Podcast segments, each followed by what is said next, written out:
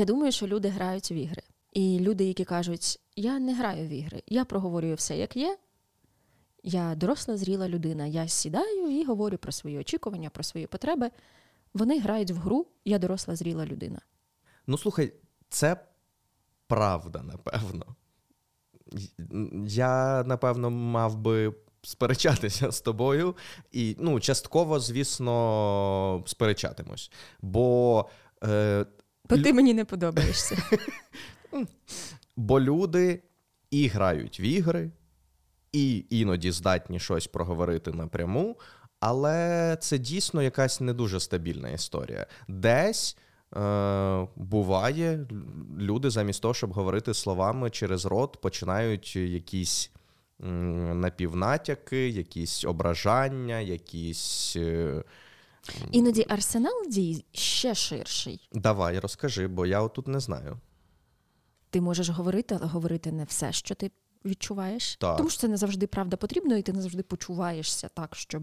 Бо, ну, кажуть, треба говорити про свої почуття. А якщо тобі не окей зараз говорити про свої почуття. Але є пару фінтів, як ти можеш все обставити, щоб не говорити про свої почуття. Ні, ну дивися. Давай, Окей. навчи нас. Поговоримо- Веди нас за собою. Поговоримо, е, наприклад, про наші з тобою взаємини. Ну, давай. Станом на зараз у нас з тобою такі взаємини, що я тобі можу сказати будь-що. Що я відчуваю, що мені окей, що не окей, і навіть якісь речі, які можливо теоретично мені з тобою некомфортно проговорити, я можу сказати іронічно і жартома, і ми десь розуміємо, що тут є доля правди. І тобто, у нас таке спілкування, де в принципі мені не треба жодної гри, і тобі не треба жодної гри. Ми максимально прямі. Але це не через те, що ми дорослі і зрілі люди. Я тебе прошу. А це через те, що між нами уже той рівень спілкування, коли ми не боїмося здатися уразливими, е, коли ми не боїмося відкрити своє крихке его одне одному, коли ми не боїмося бути відторгнутими. Я знаю, що ти мене не відторгнеш з великою ймовірністю через те, там, що я відчуваю, або яка я, або чого я очікую. Навіть якщо десь це те, з чим ти не згоден. Так само, як ти маєш впевненість, що ти не будеш, е, що я нормально сприйму. Що я вже тебе прийняла і Хоча ти... мені дуже складно говорити, що деякі книжки, які ти любиш, мені не так сильно сподобалися. Але дивися, я жодного разу тобі. тебе не вдарила, коли так, я це, чула. прав- Блін, але уяви, якби це якби ця ситуація була зворотньою, якби я сказав, але я тебе так і не вдарив жодного разу. Це виглядало б доволі крінжово.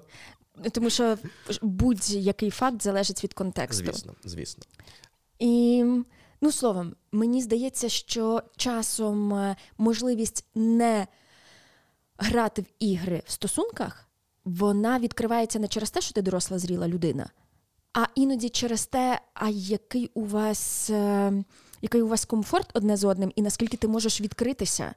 А ти не можеш просто ось так зробити, і так, я відкриюся, і я зараз відчуваю так і так. Ти можеш відчувати дискомфорт, а тоді, в такому разі, вмикаються, вмикаються речі, коли ти м, жонглюєш інформацією. Ну, все правильно, ти все правильно кажеш в тому плані, що коли ризики вищі, коли взагалі є ризики, коли ставки вищі, то тобі хочеться піти по легшому шляху. Тобі хочеться не е, розкритись десь, бо ти боїшся отримати ну, якусь не таку відповідь чи не таку реакцію і так далі. Або ти не знаєш, як ти будеш сприйнятою. Ну так, так, оце от воно. Ну, але те, що ми говоримо, це ж про крихкість его. Ну, напевно. Ну, але, але я, я не знаю. Типу, е, я супер же ж проти узагальнень, і я взагалі не розумію, як тут це працює у різних людей. Але ну, а що таке сильне его? Це гарна самооцінка почасти. Тобто, мене не так легко збентежити, вибити з колії. В мене самооцінка така, що я не боюся здаватися, не боюся нав'язуватися, або, ну тобто.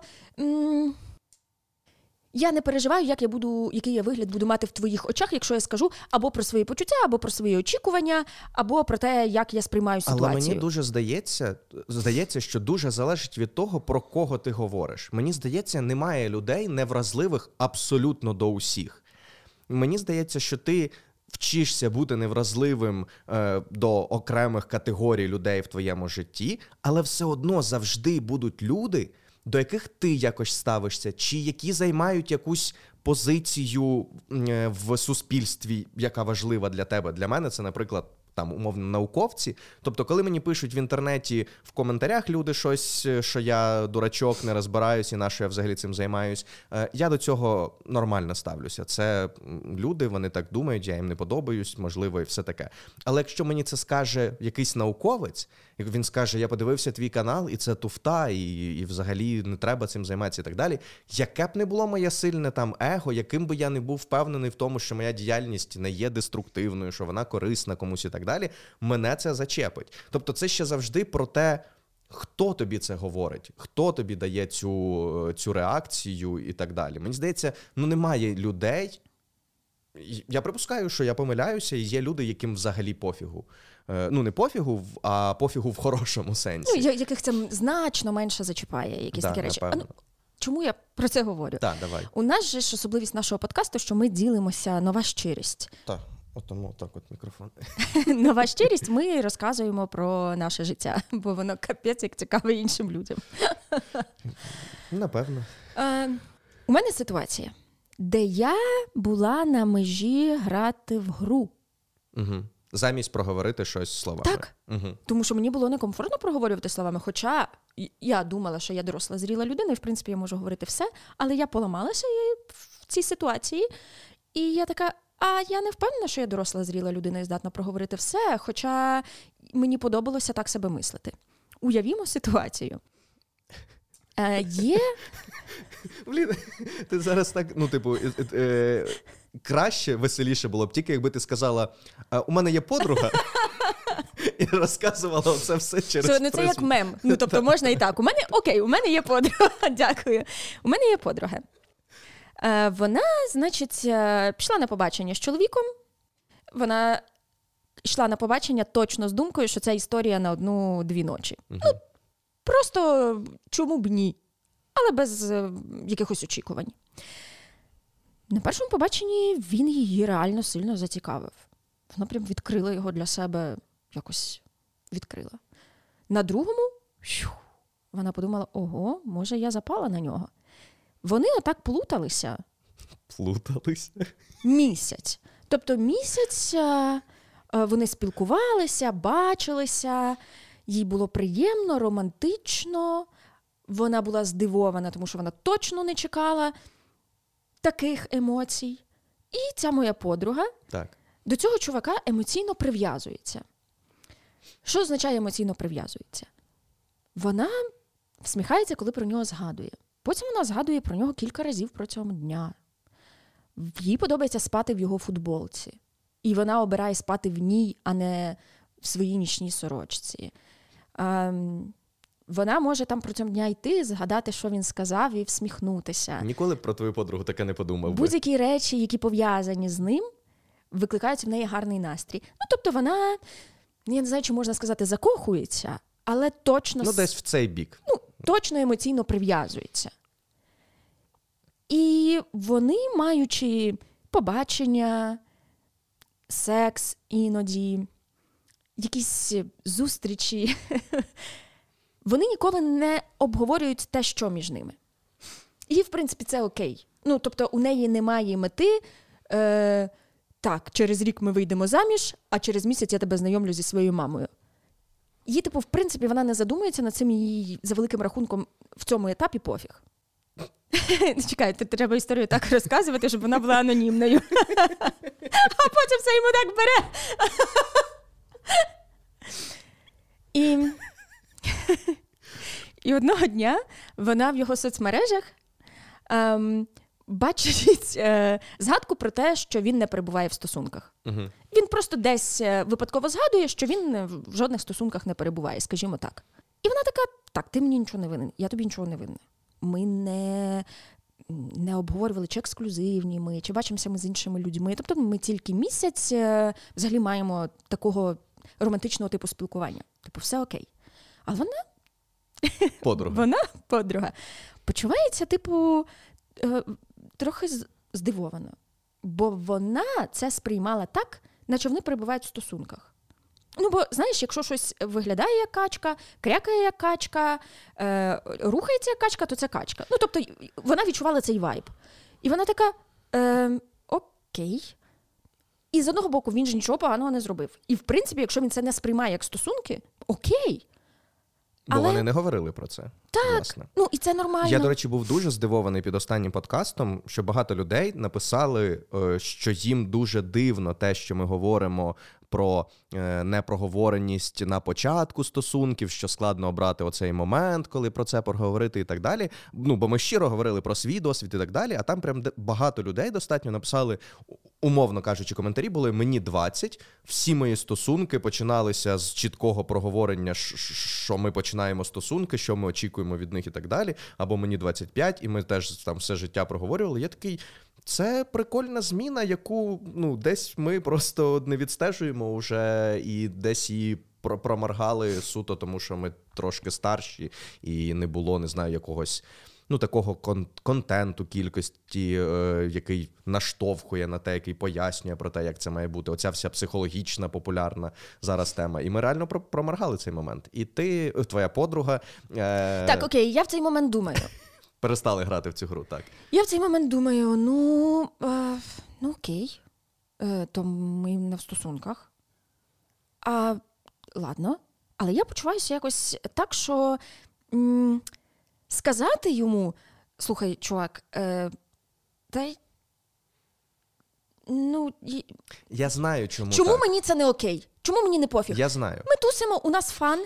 Чому, блін, мене це зачепило? Дивись, бо виходить так, я от зараз розумію це. Виходить так, що поки ви це не проговорили, е, ви в рівних умовах. Ну, тобто, щось відбувається саме собою. Ви це поки не, не оформили словами ні у що, але ви в рівних умовах. А тут ти, умовно кажучи, в односторонньому порядку. Да, вже ти не, не твоя подруга. Е, Коли ці ігри закінчуються, треба теж відстежувати.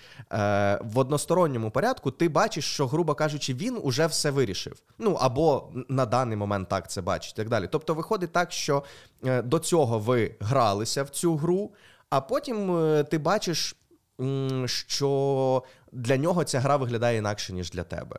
І тому тебе це зачіпає. Це не обов'язково означає, що ти там хочеш інакше.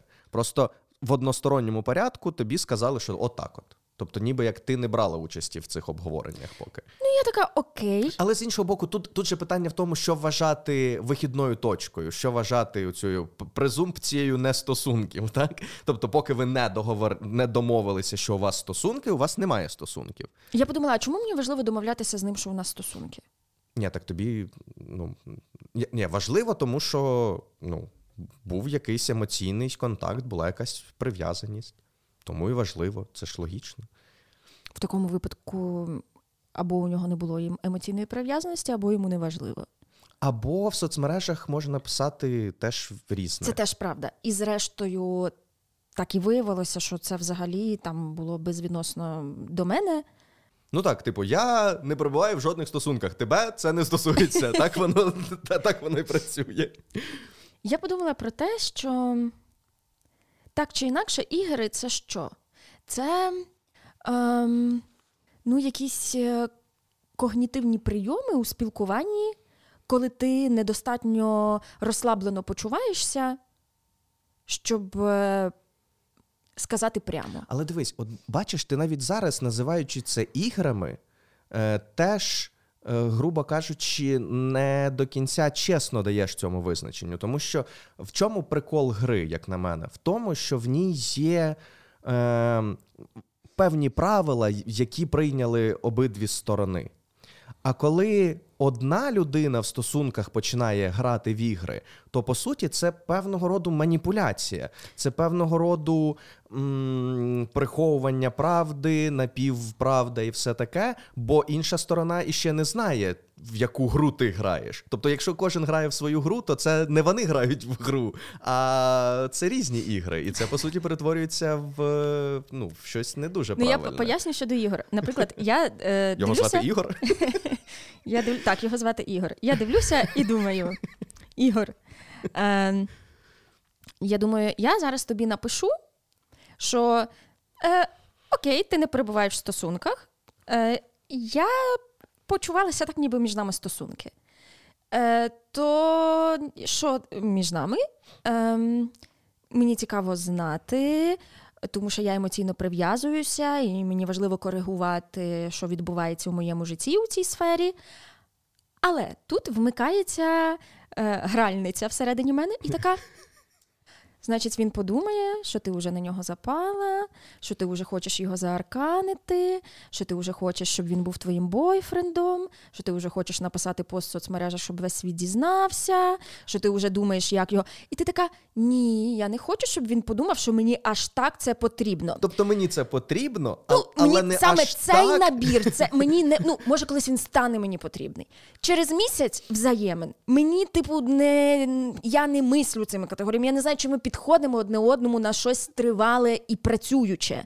Мені поки що, як людині, яка емоційно прив'язується, тому що я не чекала, що я можу на нього запасти. Для того, щоб контролювати своє життя і розуміти його, мені цікаво, чи це взаємно, і як взагалі мені ставитися до своїх почуттів, які у нього почуття. Це важливо, це нормально для людей. Але я в цей момент думаю, якщо я почну цю розмову і скажу Ігор, так ти в стосунках, блядь, не перебуваєш. Бо я вже місяць перебуваю в стосунках з тобою. Я ти така, думаєш, так. що для нього це виглядатиме так? Бо Я ти ж думаю- не так би говорила. Я думаю, так, шукаємо слова, щоб не склалося враження, що я нав'язуюся, і що мені капець важливо бути його дівчиною. І щоб таке враження не склалося. Але з іншого боку, мені якось треба сказати, що у мене є до тебе почуття. Е, і мені цікаво, чи в тебе є до мене почуття, і як ми що ми робимо, як блін, і це все хріново звучить. Це все звучить, що ми робимо. Та блін, нічого ми не робимо. Тому що що б я не сказала, звучить так, ніби я хочу під вінець. А коли ти цього не хочеш, ти боїшся, що про тебе так подумали, тому що ти живеш у суспільстві, де є куча жартів, де він, е, типу, лежить і думає, як їй викликати таксі, а вона лежить і думає, як е, вони назвуться спільних дітей. І коли ти живеш в цій парадигмі, де їй стосунки потрібні більше, ніж йому, ти не дай Бог боїшся, щоб не подумали, що ти така нещасна, ніді, і вже думаєш, як би е, в'язати разом з його матір'ю йому шкарпетки. Ні, і я думаю, нахер, все, тут не вигоріло. Тут не вигоріло, повертаємося на Тіндер. Ігор, тікай. Ігор, серйозно цікаво, тому що це вся фігня, Біжи. чесно. Е, дивись, тут же от іще що важливо. Тут важливо, що ти Йобнута.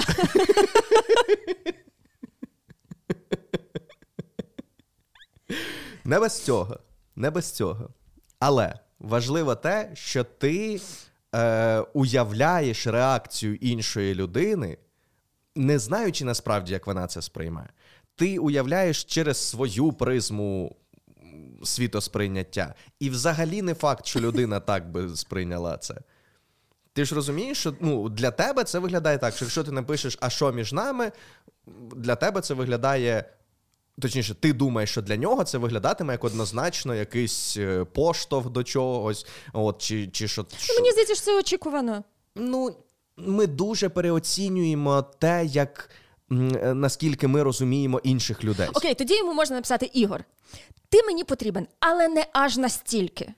Не так, а поки що так. Може, колись ти мені будеш чоло- потрібен Давай так. так. Чоловікам отак не можна показувати. Офенсів. Окей, ти мені потрібен не так. Ні, ще раз. Ти мені потрібен не так, а поки що так. І можливо, колись це так стане так, а можливо, не стане. Але якщо я тобі потрібна так, то я маю це розуміти. Тому що кожне побачення з тобою це занадто крута пригода для мене. Ми повернулися туди, звідки почали. Ні, я не, я, не, я не створена для стосунків. Чесно, треба йому написати: Ігор, давай будемо друзями, тому що я закопуюсь, у мене его надто крихке. Все, ми прийшли до правди. Будь ласка, усі, хто пише в коментарях про е, моє крихке его, подивилися в дзеркало, сходили до своєї психотерапевтки, послухали, які ви ідеальні з найкращим в світі его, і розходимося. Пропустив момент, як ми почали з, з, з людьми говорити. Я вже захищаюся тепер від тих, хто напише, так е, вона завжди була йобнута. Слухайте, послухайте інші подкасти. До чого доводить людей е, публічних в інтернеті оця вся ситуація, що ми починаємо реагувати на те, чого ще немає. Ні, воно є, просто не- не під цим, От, е, відео. Ну, так, так. Ми ж ми не знаємо насправді, яка буде реакція точно багатьох людей. Я загубила тамагочі своє. І мені хочеться. ну, не, не Це те, зараз? зараз? Мені було сім років. Ага. Мені купили тамагочі, а я не те, щоб з багатої родини. Я, я не з такої родини, я не з такої сім'ї. І мені купили тамагочі, ми вибирали. Мама сказала, що не купить тамагочі, де хлопчик чи дівчинка, ти ж вибираєш там собі героя. Мені здається, що зараз ми відсіяли всіх е, е, зумерів, і Поліна Майко вже вимкнула наш подкаст, бо вона не фолоу, про що ми говоримо. Та ну, я думаю, вона має знати, що таке тамагочі. І ми були на Калинівському базарі в ятці з тамагочі, і я почувалася, що ось воно. Ось воно 21 століття, е, червоний кабріолет на Марсі, колготки, які не рвуться. Типу, все, ми вже живемо в найбільш розвинений час. який- Технологічна сингулярність настала. Так, за Курцвейлом. І я, я в нього брала інтерв'ю, до речі. І ми обговорювали Мічіо Кайко. І тепер всі решта вимкнули цю фігню.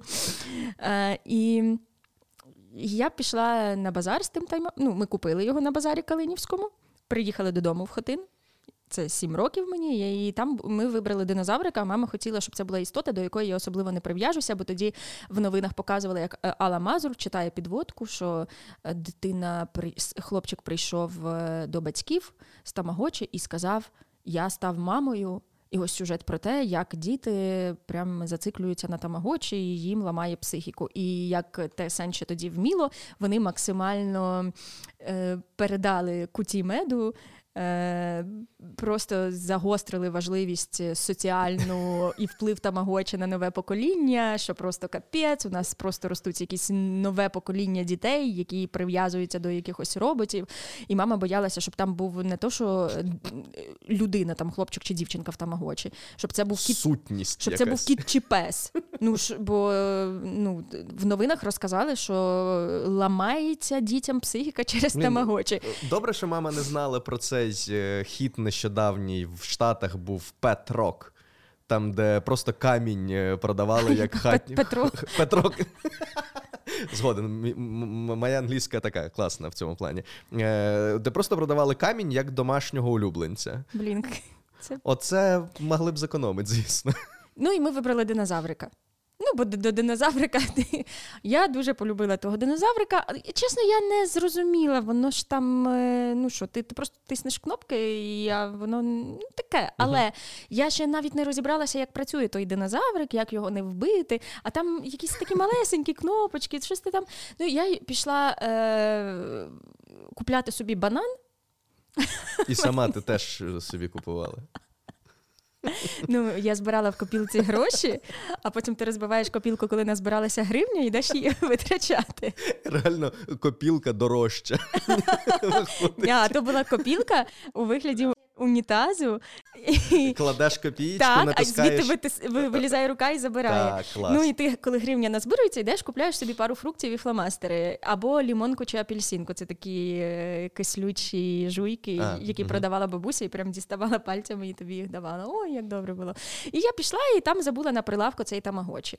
І і в мене там ще тетріс був в дитинстві. І я зараз собі купила на е, залізничному стоп, вокзалі стоп. в Києві тетріс. Ти забула тамагочі Так. там і все.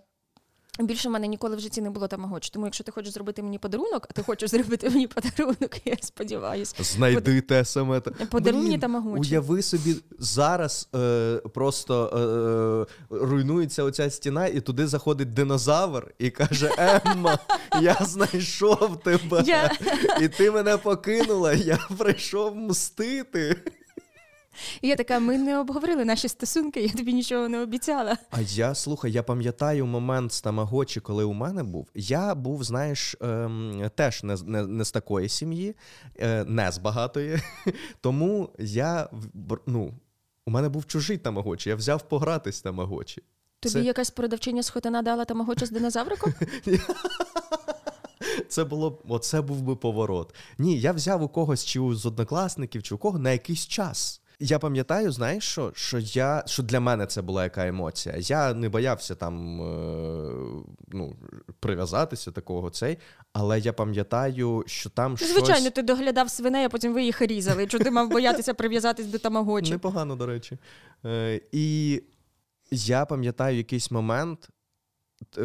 Щось зависло, чи щось таке в ньому, і нічого не працювало, і треба було взяти оцю голочку і натиснути оцей ресет, який там захований, дуже маленький. Ну, чесно, для мене не знаю, скільки мені 6 років було чи типу того. В той момент я це сприймав ну не як вбивство, але щось ну, дуже кардинальне і складне рішення. Ну, тобто, це було щось одне. А далі це вже інша зовсім, це інший тамагочі, це інша персона в цьому там очі. Це було дуже. А потім, коли з'являється перший комп, і він так сильно шумить, а ти його використовуєш як е, друкарську Обігрівач. машинку. Як друкарську машинку.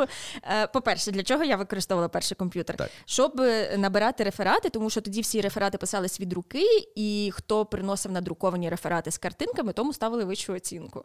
Це якась техногенна дискримінація. І там була Аліса у нас в класі, у якої першої з'явився комп'ютер, і у неї всі реферати були надруковані, її всі страшно заздрили. І потім у нас з'являється вдома комп'ютер. Я, напевно, у восьмому класі. І діти інші граються на комп'ютерах. А я ну в Маріо ти там пограєшся. На ну, комп'ютері? В Маріо? А на що ти на комп'ютері будеш гратися? Ну, тобто, можна погратися в Маріо на комп'ютері, якщо там емулятор який запустити, але взагалі то Маріо це з приставки, це з е, восьмибітних приставок. Я в приставки ніколи в житті не гралася. Ну, я не знаю. Хто що ти? Ну, правильно, це ж було ще в часи динозаврів. Ну, і типу, ну, в Маріо ти пограєшся на комп'ютері е, реферат надрукуєш, він шумить сильно. Ну, подивишся якісь кліпи Авраама Руссо. Нащо ти Подивишся, це, це а ну а потім ти трошечки виростеш, там мене півроку, і що можна робити на комп'ютері? Це вивчити на пам'ять просто ну, усі а, фотки Вілевало з гурту Хім. Не було такого заняття у мене, скажу чесно, як є. А потім ти гуглиш Вілевало голий, а твоя мама вивчає, як подивитися історію браузера. Ти таке було? І дивиться така непогано. Це ж вигадана історія, Це правда? Фіни. Ну, з мамою вигадана. Я гуглила голову вілевалу, але але на роботі. А мені було... Вчора. Ні, зараз я безробітна. Але я була підлітком, і, типу, я тільки прийшла на ТРК Чернівці, 15-річна дівчинка. І я, звісно, комп'ютер я загуглила голий вілевало, подивилася, а потім наш сісадмін сів і такий: а хто гуглив голого вілевало? І хто це такий? А це вокаліст гурту Хім. І ми такі стоїмо, а там, типу. Там журналістка Леся Федоренко, ведуча передачі Три запитання мерові, Лариса Володимирівна, редактор. Ну тобто, неявно, типу, у мене мало шансів сказати, що це знаєш Сергій Грубляк е, гуглив голого вокаліста Хім. І, А я стою, мовчу, типу, ну ой, а хто ж це? Я навіть не знаю. Я теж згадую свій голого перший... вілевало. Ні, до речі, тепер доведеться гуглити. Е, я згадую свій перший комп, і знаєш, в чому прикол? Цей цей комп е, він у мене з мого 9 класу, здається, і він досі у батьків вдома. Е, і він навіть, здається, працює. Я не впевнений, що ним хтось користується. Там ноути вже у батьків, але реально е, користує. Е, ну тобто він має вмикатися, як мінімум. Це тато набирає повідомлення одним пальцем. Ні, я я пам'ятаю, до речі, що тато грав в ферму якусь в якихось соцмережах і дзвонив однокласнику по телефону, з яким вони не спілкувалися роками, і казав, що ти мені там не поливаєш щось, типу, на грядках. Що ти зайшов на сторінку і не натиснув там полити? І це ну реально кажуть, що соцмережі роз'єднують людей людей, а насправді он як поєднують. Мене з Ольгою Цибульською поєднали соцмережі. що Не розказуй мені, що вони роз'єднують. От, І я розумію, що, типу, мій перший ноут, мій комп, вони. Е- Ну, якось це не не просто якісь були штуки, де я друкував щось чи ще щось. Я пам'ятаю, коли мені треба було змінити один ноут, бо він вже був старенький, на інший, то в мене була, як знаєш, якась теж оце відчуття схоже на на те, коли мені треба було натиснути ресет на тамагочі. Я ніби щось відривав від себе, щось майже. Ну, я не хочу, щоб зараз подумали, що клят раціоналіст там уособлює свою техніку, але це було щось, до чого ти прив'язався вже е, особисто. Ну, зараз техніка сучасна, вона ж не просто закриває твої базові потреби е, надрукувати реферат, пограти в гру, тому що це базовий рівень будь-яких гаджетів. Сенс нинішньої техніки це додана вартість, тому що конкуренція хороших пристроїв на ринку така висока, що ти маєш запропонувати реальну додану цінність, щоб виграти цю конкуренцію.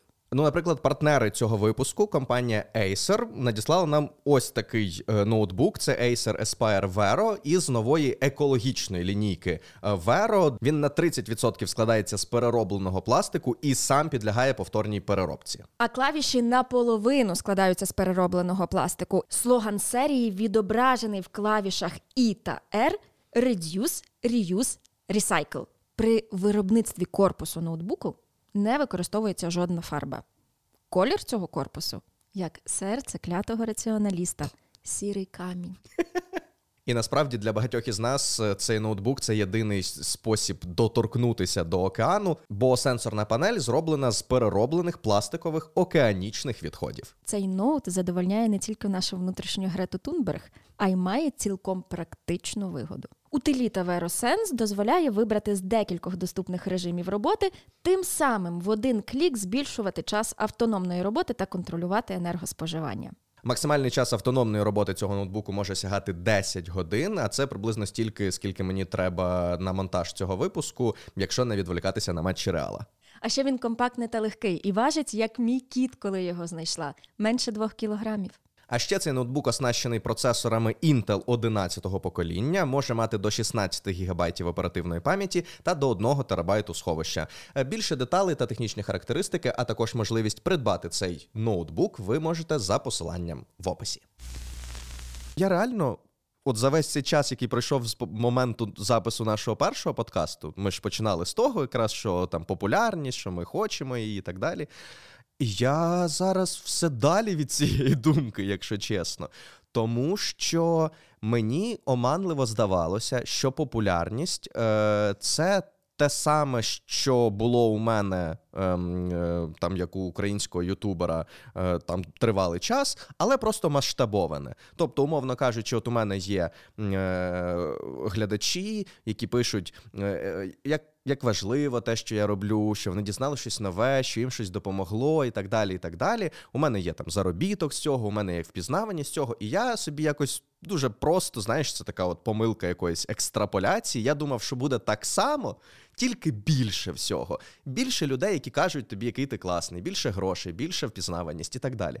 А воно ж працює не зовсім так.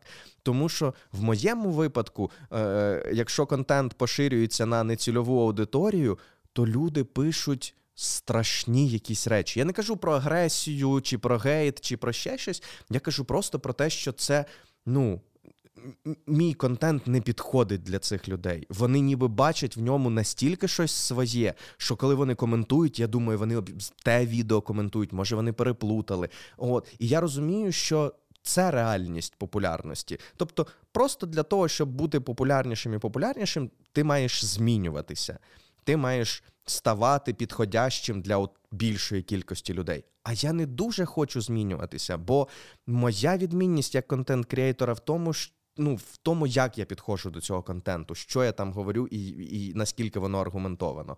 Е, Я розумію, як стати популярнішим. Я знаю, що мені треба змінити на каналі, щоб стати популярнішим.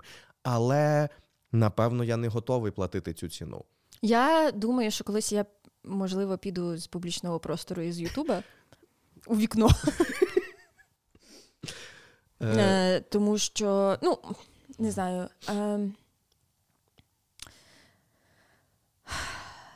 Це жорстоко.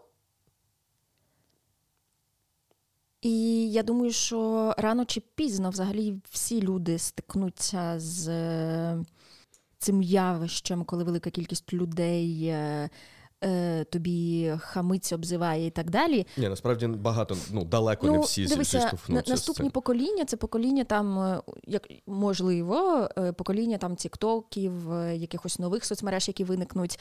Але. Епоха соцмереж це коли твоє відео може завіруситися, і одразу дуже велика кількість людей скаже, що з тобою не ок, і скаже це в не в найприємнішій формі. Тому ем, Блін, знову ми сюди ж скотилися в е, цей в те, наскільки складне блогерське життя, хейтери і все таке. Ну, ну у мене днями був ранок. Ну, ранок, я там е, ще практично вночі прокинулася. Я дала одне інтерв'ю, і я думала, як я жахливо в ньому виглядала, як мені ніхто не повірить, як знову мені напишуть, так ніби я не жива людина, а чорті, що якісь жахливі речі, як мене будуть снушати у всіх соцмережах. Значить, в мене почалася паніка і параноя. Одна жахлива думка накручувалася і шукала іншу. Я пішла блювати, при тому всьому, що я не алкоголь, не пила нічого шкідливого, не з'їла напередодні, але просто це була якась реакція організму, коли мені було так емоційно зле, що так е, вийшло. Е, я дочекалася ранку, так щоб Яна прокинулася. Вона живе на сьомому поверсі, я на шостому. Я піднялася на сьомий поверх до неї. Я прийшла, почала ридати. Вона така, я кажу, Яна, я так близько до божевільна не була ніколи. І вона мене обійняла. Е, зробила мені чаю, почала якісь раціональні правильні речі говорити, типу, ти що, дура? От що ти вважаєш раціональними речами. І ти розумієш, що це переживають, от якісь такі речі, як хороші люди, так і погані. Як е, люди, які там шкодять країні, які роблять там в публічному просторі жахливі речі, вони ж теж переживають цей хейт. Вони точно не думають про себе, що вони погані люди. Взагалі, мало хто думає про себе, я погана людина. Вони точно виправдовують те, що вони роблять, і думають про себе як про хороших людей, так само, як я. Ну немає об'єктивної дійсності, де я, блін, або хороша, або погана. Тобто, в своєму світі Ні. я мислю себе, що я окей. Це, в принципі, переживають, очевидно, багато людей у публічному просторі. Але і... ти правильно кажеш. Або ти е... вчишся, або ти навчишся давати з цим раду, або не навчишся. І схоже, що можливо, дивися, от що я думаю. Якщо я навчуся з цим давати раду, я хочу робити кар'єру в, в, соціальних мережах. Я хочу бути блогеркою, я хочу продовжувати робити те, що я роблю. Я придумала, я тобі ще не розказувала, здається. Я придумала, блін, серію, проєкт, який просто я зараз ним живу, я ним надихаюся і так далі. У мене є багато ідей, це творчість. Я розумію, для чого це важливо і чому, і я хочу далі це робити. І це все ну, з публічною діяльністю пов'язано. Якщо я не навчуся давати раду з тим, що, що про тебе напише Ольга Цибульська. Ну, умовно, знаєш, коли тебе сношає кожна людина. Ольга Цибульська писала про тебе щось погане? Так. І можна пишатися. А вона підписана, здається, на тебе. Мало того, вона підписана на мене в в інстаграмі. І я думаю, що вона про мене дізналася від тебе. Ну, щось мені так здалося. Не дякую в прямому сенсі. Або або там, я не знаю, там Іво Бобол буде на тебе в суд подавати. Блін, про це дивись. Один плюс один про твоє інтерв'ю зніме сюжет. І або ти навчишся жити легко, весело, авантюрно і робити те, в що ти віриш і що ти хочеш робити, розуміючи, що так багато людей може в різний спосіб сказати, що ти не окей, не зрозуміти, що ти хотіла зробити, або зрозуміти і не прийняти, або ти скажеш, окей, це частина мого життя, і продовжуєш. Але якщо ти не навчишся, навчишся в якийсь момент сказати Окей, це тепер частина мого життя, і будеш ригати зранку від е, паніки і, і, і зі сльозами через те, що відбувається, значить тобі треба йти нафіг звідти. Дивись, значить, багато думок. Значить, так, перше. Е, ну, я все більше розумію е, якихось Ольгу Цибульську. Ольгу Цибульську, ти реально все, що вона сказала про тебе. Е, Перше, я реально, я вже говорив, здається, цю думку. Розумію якихось справжніх зірок, якихось світових сілеп, які дійсно йдуть по одному із названих тобою шляхів. Вони або стають, е, відрізають собі просто взагалі е, соціальні мережі, соціальні контакти, стають якимись ну близькими до соціопатії в плані поведінки людьми які просто займаються своєю роботою, не знаю, там знімають фільм, дають два інтерв'ю. Е, Пишуть і, книжку. От так, і там не не ходять на якісь прес-конференції, не мають соцмереж е, і так далі. і так далі. Або дійсно стають якимись зарозумілими, зверхніми, пихатими е, такими сілєбами. Багато у нас ідуть по цьому шляху, бо це теж іще один спосіб захисту. Тобто ти просто стаєш грубим, стаєш е, товстошкірим і і все таке, і захищаєшся так. Тобто е, я не не кажу, що мені там подобаються ці ці методи вирішення цієї проблеми, але я десь ну. Частково їх розумію. Але от тут, оця вся, повертаючись до до всього твого цього випадку з Бобулом і так далі, мені найсмішніше, е, я розумію, що я взагалі не вірю медіа, е, які от щось типу описують. Я зараз поясню, що я маю на увазі. Тому що ну, я ж знаю цю ситуацію ну, якби від тебе. Е, ну, Зрозуміло, що ти теж її бачиш якимись своїми Та, очима. Але Я умовно, не надійна оповідачка. Да, да, ні, ти надійна оповідачка, ну, я якщо, це я пережила. якщо факти. Так, тобто, якщо не не проставлення, тобто ти я знав, як ти готувалась до цього інтерв'ю, е, як це проходило, що ти відчувала після одразу і все таке. Тобто я все одно маю якусь е, інформацію близьку до правди. І коли я бачу, як це люди інтерпретують, як люди про це говорять, тобто, коли пишуть. Та що ви думаєте, що вона така наївна, не знала, чим все закінчиться. Вона його кликала, бо знала, що так і буде, і вона його до цього провокувала, і так далі. Я такий. Та ну, типу, ну ні, ще не було ж такого. І ну, ми там говорили про деякі запитання. Ти ти говорила, е, ну, типу, це це взагалі дуже смішно бачити всі. Е, люди впевнені, що вони розуміють інших людей. Це, Це думка, в якій я. Е, підтвердження якої я бачу все частіше, і це взагалі так не працює. Ми взагалі дуже слабко розуміємо інших людей насправді. І і коли люди, ну знаєш, коли ти бачиш ситуацію, потім бачиш, як люди її там аналізують, е, які у них припущення і так далі. І це дуже ну, далеко від правди. Це е, я колись е, мав схожу емоцію. Е, Я в якийсь момент. Е, Починав трішки-трішки дивитися тревел контент якийсь, а потім я, типу, відмовився від від нього. Бо, ну, по-перше, це не супер мій контент, мені це не супер цікаво. Е, В який момент я відмовився від нього? Я побачив відос, як якийсь іноземець приїхав в Україну і зробив тревел-контент про Україну. І це було хороше відео. Це було відео, ну, таке саме, як роблять наші там тревел-блогери е, про, про інші країни. Але я, як українець, Ну, типу, все не так. Тобто, в його в його перспективі все виглядає трішки інакше. Він десь щось неправильно сприйняв, десь щось. Я не кажу про якусь там, знаєш, дезінформацію чи ще щось. Я кажу про вайб якийсь просто, от загалом. І я такий, ну ні, не так взагалі. І я розумію, стоп. Якщо я, українець, дивлюся контент про Україну і розумію, що це неправда, ну не, не, не, не точно, скажімо так.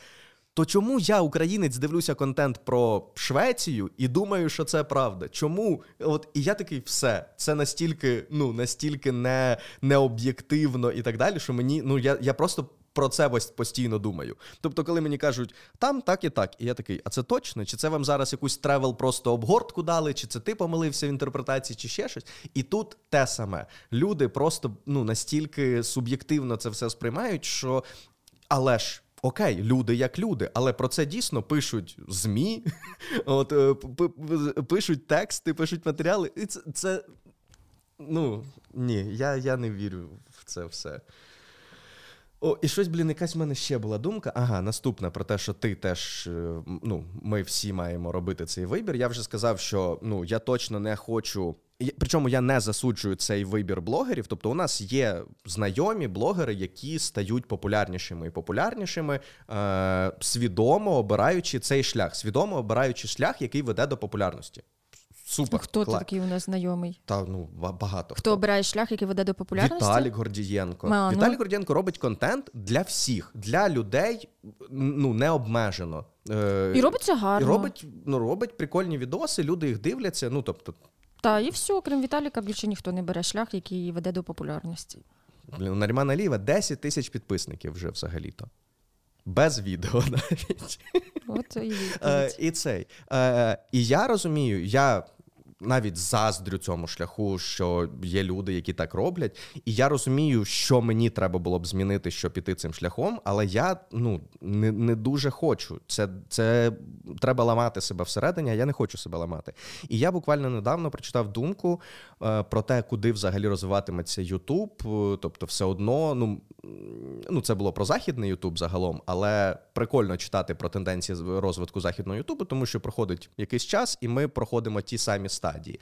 От і от зараз зрозуміло, що у нас супер класно росте кількість, приходять навіть незважаючи на війну, приходять гроші на Ютуб, приходять люди, приходять е, менеджери, і все таке, і все таке, але ж ну все одно буде змінюватися все. І одна із тенденцій, про яку говорять західні якісь експерти по Ютубу, щоб це не означало те, що в якийсь момент зміститься е, акцент з переглядів, ну, типу, там на глядачів. Безпосередньо, тобто йдеться про те, що блогери, можливо, е, ставатимуть більш залежними від свого ком'юніті. Точніше, вони не те, що будуть залежними від ком'юніті, а вони більш цілеспрямовано працюватимуть на обмежену кількість своїх типу глядачів. І я такий дуже смішно, бо я тільки що сказав, що ми наздоганяємо тенденції загалом західного Ютубу. Але насправді оця теза це тупо опис українського Ютубу, яким він от. Був і є досі. Насправді українські ютубери е, вже давно е, жили за рахунок того, що у них є ком'юніті, що є е, якась кількість людей. Це може бути невелика кількість людей, це може бути реально 250 тисяч там. У мене нема ком'юніті на 250 тисяч насправді. От, Тобто, у мене є 280 тисяч підписників, але навіть не кожен із них дивиться моє відео, не кожен із них це. Е, цільова аудиторія, прям яка яка зацікавлена в усьому, що я роблю, вона дивиться щось. Ну тобто, ком'юніті воно набагато набагато менше. Але я подумав, що дуже прикольно, що те, що прогнозують там як тренд, у нас відбувається зараз. І напевно. Напевно, це можливо навіть мій шлях е, подальший. Тобто, не ну я ж ніколи не ставив собі якихось цифрових типу цілей. Там Тільки мільйон підписників, тільки аналогові, так е, мільйон підписників чи ще скількись. Ні, я просто типу хотів розвиватися. Я хотів саме як контент робити краще, краще і краще. І, і ну. Так, я десь упрусь скоро в якусь в якесь число, де в мене перестануть рости підписники. І колись мене це лякало. Зараз я такий. Та я готовий був би через якийсь час, не знаю, взагалі, щоб дивились мене тільки ті, хто прям дуже сильно хочуть. Е, І можливо, один із способів це те, що вже теж роблять, е, це заховати свій контент за пейволом взагалі. Тобто, ти ну, робиш контент, ну, умовно, там на Patreon чи ще кудись, і все. Та ну а як ти популяризуєш науку тільки для патронів? Я не кажу зараз про цю складову своєї діяльності. Це, звісно, мене і триматиме в, публічному просторі, бо так, я все одно десь є в мене якісь е, ідеалістичні думки і так далі. Так, я хочу популяризовувати науку, так, я хочу викривати шарлатанів і все таке. І тому. Тому я і хотів бути популярним. Але зараз я говорю про свої внутрішні відчуття, про те, що викривати шарлатанів класно, коли в тебе тисяча підписників, ти викрив. Е, це викриття е, подивилося 800 людей, е, які і так би не повірили цим шарлатанам, і сказали: ну, ти молодець, ти правильно зробив. Але коли ти робиш викриття, його подивилося, не знаю, 50 тисяч людей. Серед них багато було тих, які клікнули на те обличчя, бо вони знають і ходять, і люблять. І вони тобі пишуть, що ні, ти, ти, ти не правий, і ти проплачений, і ще якийсь, і так далі. І це вже складніше. Так що таке популяризація? Ти працюєш не на тих, хто і так Звісно, з тобою згоден. Я прекрасно Ти працюєш це розумію. не на тих, хто з тобою не згоден. Ти працюєш на тих, чиї серця ти можеш завоювати. Так. Слухай, а я собі подумала: а якщо замість того, щоб з цим чуваком, нехай буде Ігор, Якщо замість того, щоб е, оцей незручний момент, щоб е, пояснювати йому, як я почуваюся і що я мала на увазі, просто прислати лінк на цей подкаст і сказати, я, на подивись. Я думав, ти ну, одразу захотіла про це поговорити з цією метою. Ні, з метою, тому що це ж нова щирість. Слухай, а як ти думаєш, людям цікаво взагалі говорити, що ми думаємо про Ютуб і про популярність, і про там алгоритми, як це працює? Чи Ні, ну ми не говоримо аж такі якісь е, технічні штуки. Я, я розумію, Які про ці що технічні ти. штуки? Я не знаю, як розшифровується CTR. Я не можу монетизацію налаштувати на каналі уже скільки, відколи він існує. Які технічні штуки? Ні, Е, ну дивись, я, А я навпаки, я хочу мільйон підписників. У мене все протилежне до тебе. нарешті асиметрія. Рія! Так. Я хочу мільйон підписників, тому що я хочу популяризувати читання. Це моя особиста справа. Я книгарню хочу відкрити. Я хочу жити в країні, де є книжковий ринок. І не тільки тому, що я зараз пишу книжку. Новий дедлайн поставили видавництво і сказали, що це останній раз, інакше до побачення. Е, Мені книжковий ринок потрібен. Я хочу своє життя прожити в Україні. Але я не хочу своє життя прожити в країні без книжкового ринку, бо це важливо. Тоді мені треба робити цей книжковий ринок. Я не можу показувати і казати, а чого там, а ти, а ти чого, а чого ти не купляєш? Я можу зробити те, що я можу. Але для цього про книжки треба говорити. Про книжки треба згадувати.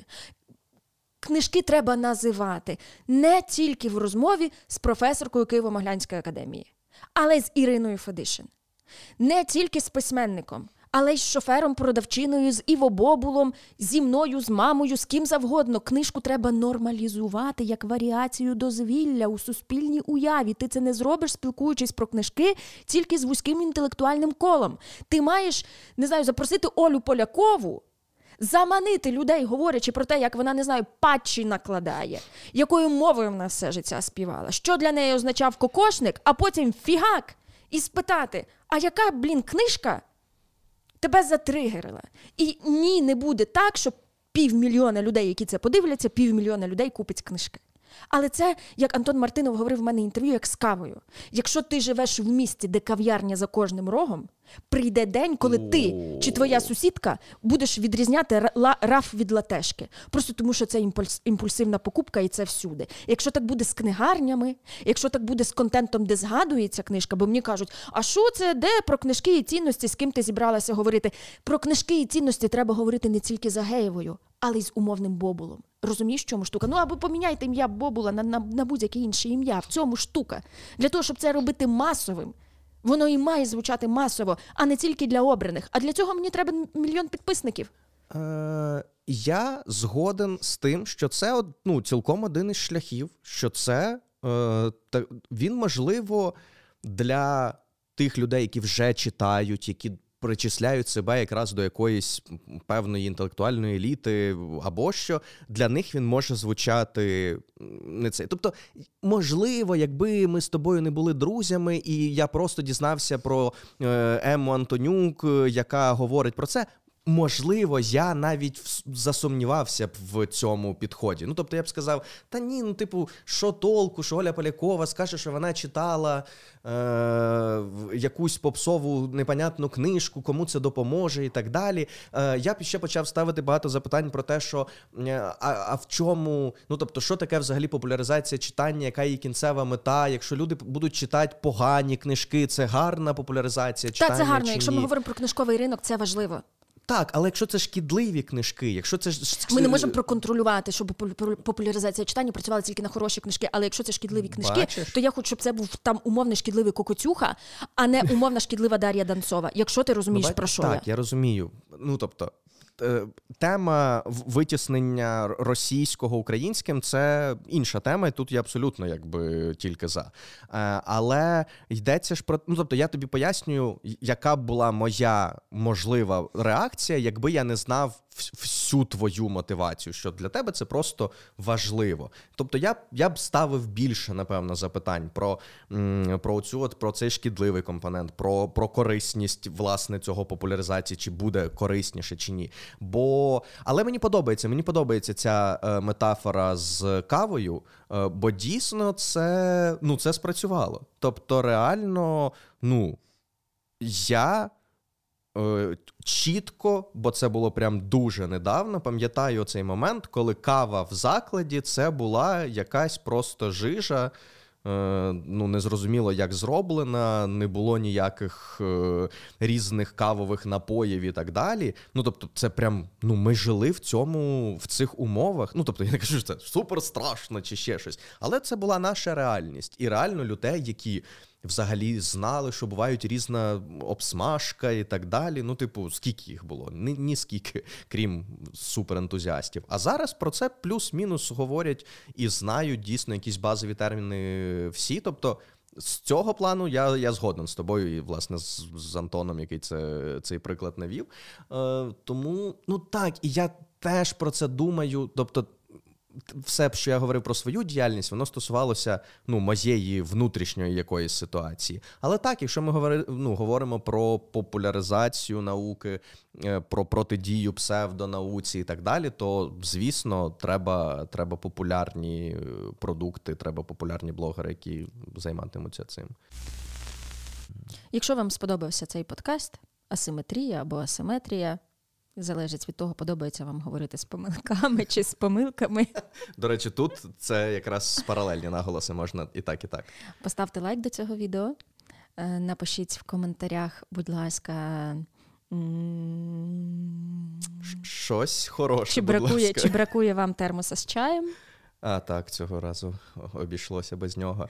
І е... якщо хочете, можете підписатися на нас на Патреоні, якщо бажаєте отримувати ще наших балачок, бо я думаю, що е, вони можуть розслабляти, веселити. Такий у нас план, принаймні. Так, ба більше, просто зараз, е, якщо ви підпишетесь на Patreon, ви побачите допис, де ми збираємо ваші запитання і ваші пропозиції е, для тем, ну, теми обговорення для подкасту, який ми запишемо, який буде доступний лише на Патреоні. Тому посилання на Patreon в описі. Переходьте, отримаєте ексклюзивний контент, а також можливість е, от так, от в такому форматі поспілкуватися, коли ви ставите запитання, пропонуєте ваші теми, а ми записуємо е- контент лише для вас. Це був подкаст Асиметрія. Дякуємо за перегляд. Або асиметрія.